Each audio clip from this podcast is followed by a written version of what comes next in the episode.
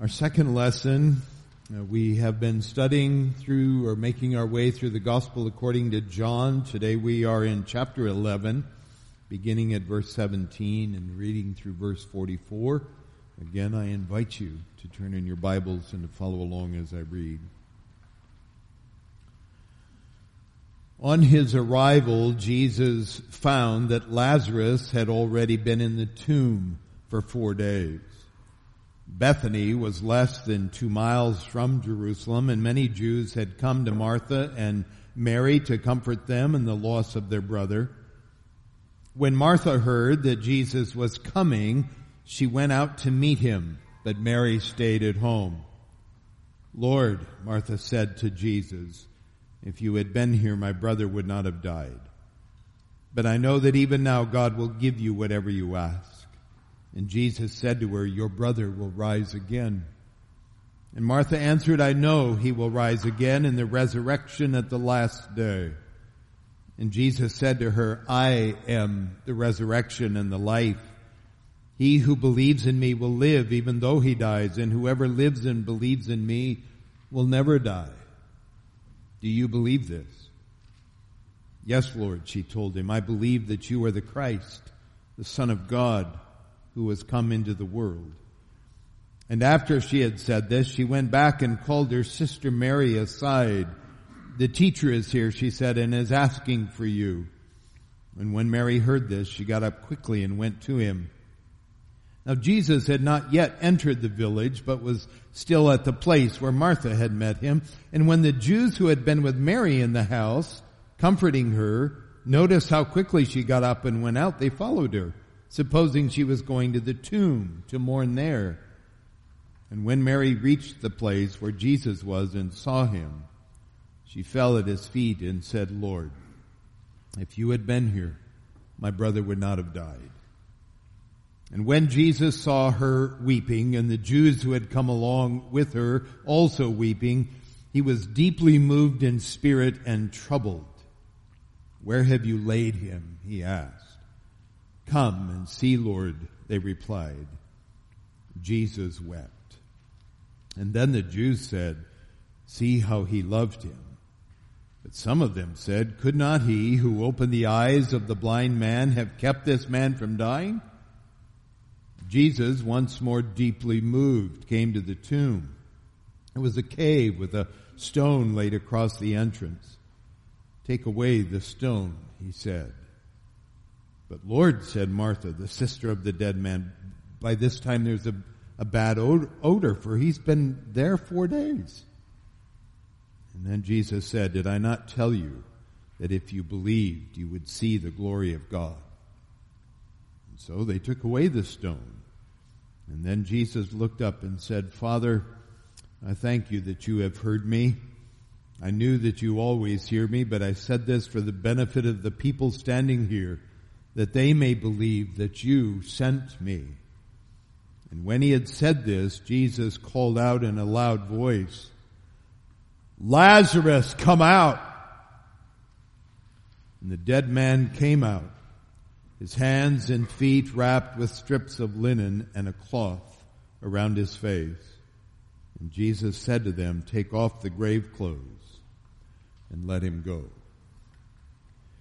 And herein ends the reading of God's word to us this day. May all praise and honor and glory be to him and to him alone. Amen.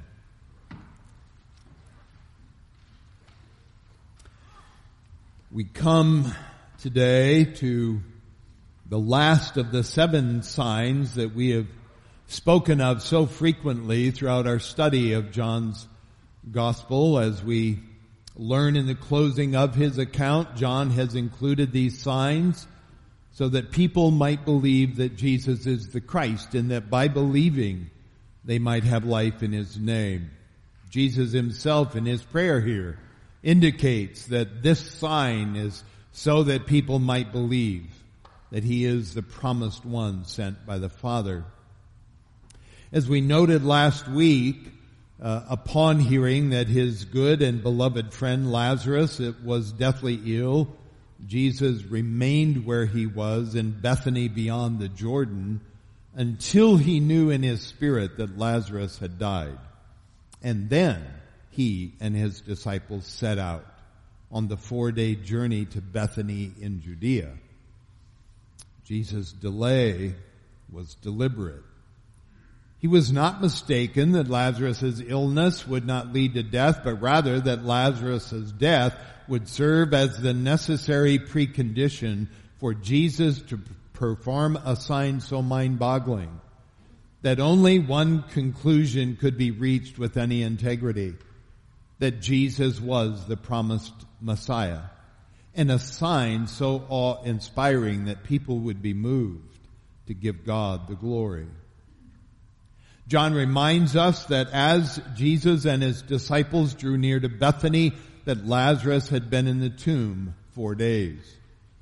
Commentators frequently point to a rabbinic understanding that the soul of the deceased lingered for three days following the cessation of life, looking for an opportunity to return to the body, but that after that time it would indeed depart. Now whether such an understanding dates all the way back to the time of Jesus is debatable, but the point here is that there was no longer doubt in anyone's mind that Lazarus was dead and gone. John also wants us to realize that Jesus has returned to Bethany in Judea, that this small village was extremely close to Jerusalem, where Jesus' greatest enemies reside, and that the proximity of this village has resulted in many Jews from Jerusalem coming to comfort and console Mary and Martha in their time of grief. This tells us something about the prominence of Lazarus and his family, that there would be a significant number of people gathered around at various times throughout their period of mourning. But knowing this, Jesus sends a messenger on ahead to alert Martha that he is drawing near, and she immediately departs to meet him along the road, and they are given a moment of privacy. And when she meets him, her first words give indication, I think, that all the while Lazarus has been ill, she and Mary have been praying that Lazarus would hold on until Jesus arrives, for they have every confidence that should the Master get there in time, all will be well. Lord, if you had been here, my brother would not have died. But even now I know that whatever you ask from God, God will give you. Now as I have said on more than one occasion, as I have preached upon this text before, we have no way of knowing the tonal quality that Martha puts to these words. Some have interpreted her words to be something of a mild rebuke. Others have suggested that Martha is merely stating a fact without any emotional baggage attached to it. And some have heard in her words a kind of sorrowful regret along the lines of, oh, if only circumstances had been different. Whatever her tone communicated, she is quick to affirm that her faith in Jesus has not been shaken by this turn of events, for she knows that even now, whatever Jesus asks of the Father, the Father will give him. Jesus' response to her is characterized by D.A. Carson as a masterpiece of planned ambiguity. For Jesus says, your brother will rise again, which Martha quickly affirms. And for any good Jew of the Pharisaical sect, this may have been a common word of comfort in times like this, for they believed in the resurrection of the body while the Sadducees did not. But when words like this are found on the lips of Jesus, they are more than a trite word of comfort. They are a promise that cannot be denied. Jesus is stating something that was more than an uncertain but hopeful doctrinal belief of a particular sect. He was stating an eschatological fact that will be true at the end of the age. And Jesus is about to give them all a demonstration of this great truth. Martha assures Jesus that she believes in the resurrection on the last day. But Jesus wants Martha to realize something truly significant. It isn't simply that there will be an event at the end of time known as the resurrection of the dead. It is that all will rise from the dead because they hear the voice of command of the Messiah. Do you remember what Jesus said earlier in our study, chapter 5, about verse 25? Truly, truly, I say to you, an hour is coming and is now here when the dead will hear the voice of the Son of God and those who hear will live. For as the Father has life in himself, so he has granted the Son also to have life in himself. And then a couple of verses later, do not marvel at this, for an hour is coming when all who are in the tombs will hear his voice and come out. Those who have done good to the resurrection of life and those who have done evil to the resurrection of judgment. And now Jesus says to Martha, I am the resurrection and the life. Whoever believes in me, though he die, yet shall he live, and everyone who lives and believes in me shall never die. This is the fifth I am statement that John includes. And it sounds a bit contradictory, I suppose, until we realize that Jesus is speaking of two separate but complementary things. One is our physical death. That the majority of people will experience unless they happen to be alive at the time of Christ's second coming. But Jesus is saying that all those who believe in Him, even though their bodies will succumb to death, their bodies will one day be resurrected from the dead to be reunited with their souls, which upon their death went to be present with the Lord. And their new resurrected body will no longer be plagued with sin. It will have been fully redeemed. I am the resurrection and the life. Whoever believes in me, though he die, yet shall he live. Secondly, Jesus is declaring to Martha that everyone who places their faith in Christ as Savior will experience an inner reality, a spiritual resurrection that Jesus mentioned also earlier in chapter 5. Truly, truly, I say to you, whoever hears my word and believes him who sent me has eternal life. He does not come into judgment, but has passed from death to life. Everyone who lives and believes in me shall never die. This is a present reality for all those who believe in Christ. While they are living this mortal life, they can forego any judgment to come by trusting Jesus, and in so doing, they will bypass the spiritual death that awaits all those who reject Him. Instead, they will have an assurance of life eternal. And Jesus asks Martha if she believes this, and she definitely gives the right answer. Although we will realize a little later that she's not understanding Jesus' words as being a present reality. And what she says is comparable to Peter's affirmation of faith. Yes, Lord, I believe you are the Christ, the Son of God, who is coming into the world. Whatever other words passed between the two of them, we do not know. John gives to us the most significant part of their conversation. And then Jesus presumably asks Martha to tell Mary where he is so that he might have a moment of private conversation with her as well. And when Mary receives this word, she quickly rises and rushes down the road to where Jesus is, but she brings with her an entourage. The Jews who have been sitting with the sisters assume that Mary is headed to the tomb to grieve there for a while and they follow her out of the house only to be surprised at her destination. And when she finds Jesus, she falls before him and she echoes what Martha said earlier. Lord, if you'd been here, my brother would not have died. And her tears are flowing and the Jews who have been with her. They are weeping as well, and there was probably some professional mourners among them as they were accustomed to doing in Jesus' day.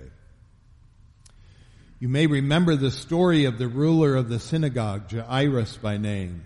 whose 12 year old daughter was near death and he came to Jesus and he threw himself at his feet and he implored Jesus to come and heal his little girl.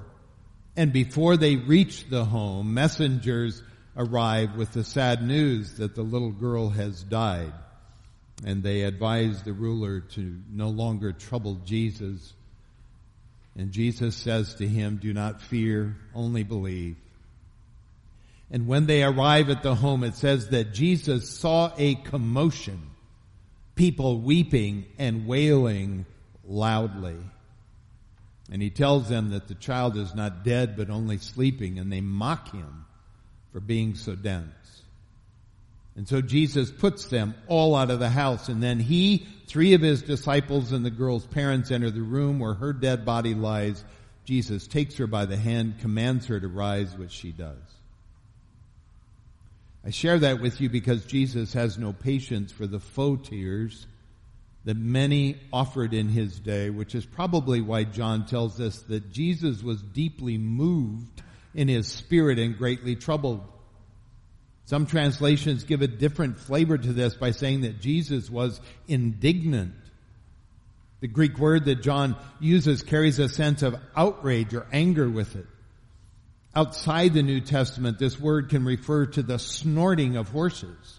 And we get the sense that in this crowd that has accompanied Mary that there are those who are feigning their grief and Jesus is disturbed by this and he wants to end the charade on the part of some by accomplishing what he came to do. And so he asks, where has Lazarus been buried? And when he himself arrives at the tomb, he weeps. The Jews who have come largely interpret Jesus' tears as a sign that he deeply loved Lazarus, but this may not be the major reason behind Jesus' tears. Surely his love for this family would have invoked tears for what they have been put through, but Jesus' tears may have been connected more to the death sentence that every man, woman, and child must endure because of the sin of Adam. And in that sense, Jesus is standing beside every man's grave in this moment. And he knows that this heartache and sorrow that Mary and Martha are experiencing will be repeated again and again and again because sin was allowed to enter God's good creation. And while he knows that he is about to do something about this spiritual condition, he also knows that there are many who will reject his gracious offer and this brings the Savior sorrow. In the same way that Jesus laments over Jerusalem in Matthew 23, so he is moved to tears over the human condition. But there are some in this crowd who cannot help but see failure in what is unfolding. Could not he who opened the eyes of the blind man also have kept this man from dying? Now this is the opposite of Martha who acknowledges that had Jesus been with them, Lazarus would not have died. He would have been cured, but even though he was not there, she has not lost faith in him. Even now I know that whatever you ask from God, God will give you. And perhaps Jesus catches wind of this critical murmur out there in the crowd because John tells us that Jesus was again indignant. Same Greek word. And in response, Jesus commands them to remove the stone. Well, this command must have seemed incomprehensible to the Jews. To interact with a dead body resulted in a seven day period of ritual uncleanness that would have kept Jesus from entering the temple or any tabernacle and would have required a purification process as well as the original social distancing from others so as not to transfer this uncleanness to them. And as a recognized rabbi, Jesus could not have entered the tomb, for to be in the mere presence of a dead body, such as in a tent or in a house, resulted in an unclean disposition, whether you touch the body or not. And Martha, who has just affirmed to Jesus that she believes that Jesus is the resurrection and the life, steps forward in an attempt to dissuade Jesus from doing this with a friendly reminder that Lazarus did not die today. He died four days ago. And by now his body has begun to decay and rot. The King James Version puts it as he stinketh. But while she indicated that she believed that Jesus was the resurrection and the life, she obviously did not comprehend the magnitude of that declaration. To believe that Jesus is the resurrection and the life is to acknowledge that he has mastery or authority over death and the grave. Death, you see, is not natural to us human beings. You will frequently hear people comment that death is just another part of life. No, it is not. We were created for life. We were intended to be in living relationship with our Creator. Death entered the scene when we rebelled against God's sovereignty and we blatantly disregarded His command. It is here at our invitation and not by God's design. And the Savior has come to reverse the effects of our sin and to set free from this imprisonment to sin all those who belong to Him. The apostle Paul in Romans 7 has this argument that there is a war going on between his inner man and his body of flesh that is controlled by his sin. The good he wants to do is sabotaged by his sinful inclinations and the things that he hates that he does not want to do, that's what he ends up doing. And he finally declares, wretched man that I am, who will deliver me from this body of death? And then he answers his own question with a word of praise. Thanks be to God through Jesus Christ our Lord. And this setting the body free from the effects of sin is accomplished by Jesus. And in this dramatization that is playing out in Bethany of Judea, it is symbolized in the removal of the stone.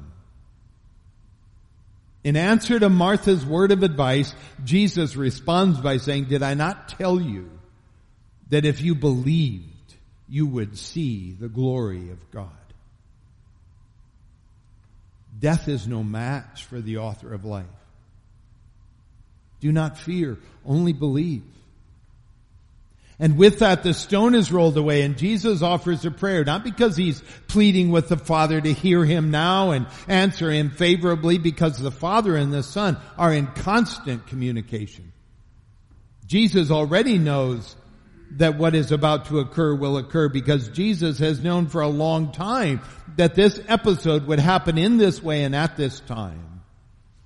Jesus knows what this event will do among those who have been sitting on the fence toying with the notion of following after him as a disciple or valuing more their access to the temple courts. But he also knows that this event will set in motion a more concerted effort to arrest him and try him for blasphemy. And so his prayer is not for any other reason than to demonstrate before these witnesses that the lines of communication between father and son is real and they are about to witness evidence of this because what is about to happen could only happen if what Jesus has been saying all along is true. That God the Father has sent him. And John indicates that Jesus cried out with a loud voice. The word John uses here will show up on more occasions as he finishes his gospel. It is a word that gives us a sense of a passionate scream. It is used when the people cry out during the triumphal entry and they cry, Hosanna, but then it appears as that crowd cries out for Barabbas to be released. And then they cry out for Jesus to be crucified. And they cry out to Pilate that he's no friend of Caesar's if he does not crucify Jesus. And so you see that it is not simply about raising one's voice a few decibels. There is emotion connected with this cry.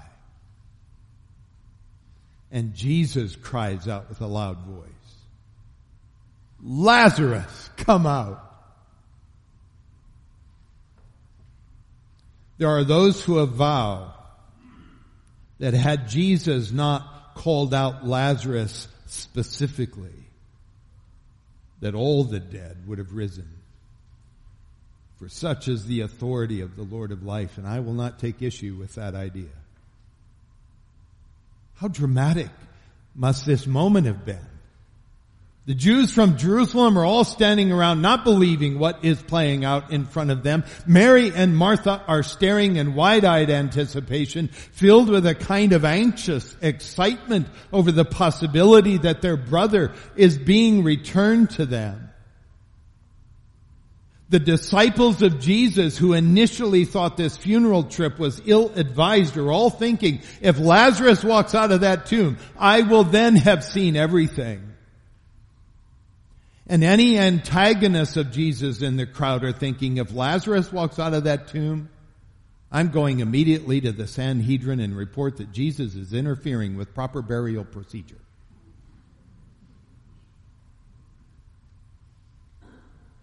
And in just a moment, the soul of Lazarus returns to his body his dead and decaying body, and in obedience to the Lord of life, he shuffled out of that tomb like a prisoner shackled in handcuffs and leg irons, and I imagine that people reflexively shrank back in fear and awe over what Jesus of Nazareth had just done. But beloved, as wondrous as that moment must have been, that same event is dramatically played out each and every day as the same Spirit of God that rebreathed life into Lazarus breathes life into the souls of men and women whose name Jesus calls out. Let there be no mistake, the Lord of life has not finished with his work of setting people free from their bondage to sin. He has not finished his work of saving sinners. The good shepherd continues to leave the 99 in search of the one, calling their specific name, pursuing them in spite of their resistance and rebellion, wooing them to his love, weeping over their misguided lives, offering to them the gracious gift of his atoning work, and urging them to come to him in repentance and faith. And this is where we are called upon to respond. Even though our earthly bodies are plagued with sin, and we do not always do what our inner man wants us to do, we have the capacity to come to Jesus in faith. We must never think that, that we will only come once we've cleaned up ourselves because that is impossible for us to do. We can only come to Him broken and helpless hobbling to Jesus in need of his sanctifying power. For he and he alone will transform us from one degree of glory to another if we come. So will you come, just as you are, broken and helpless, in need of the one who is the resurrection and the life. If you've never made that decision, I invite you to do so, even now as we pray. Please bow your heads with me.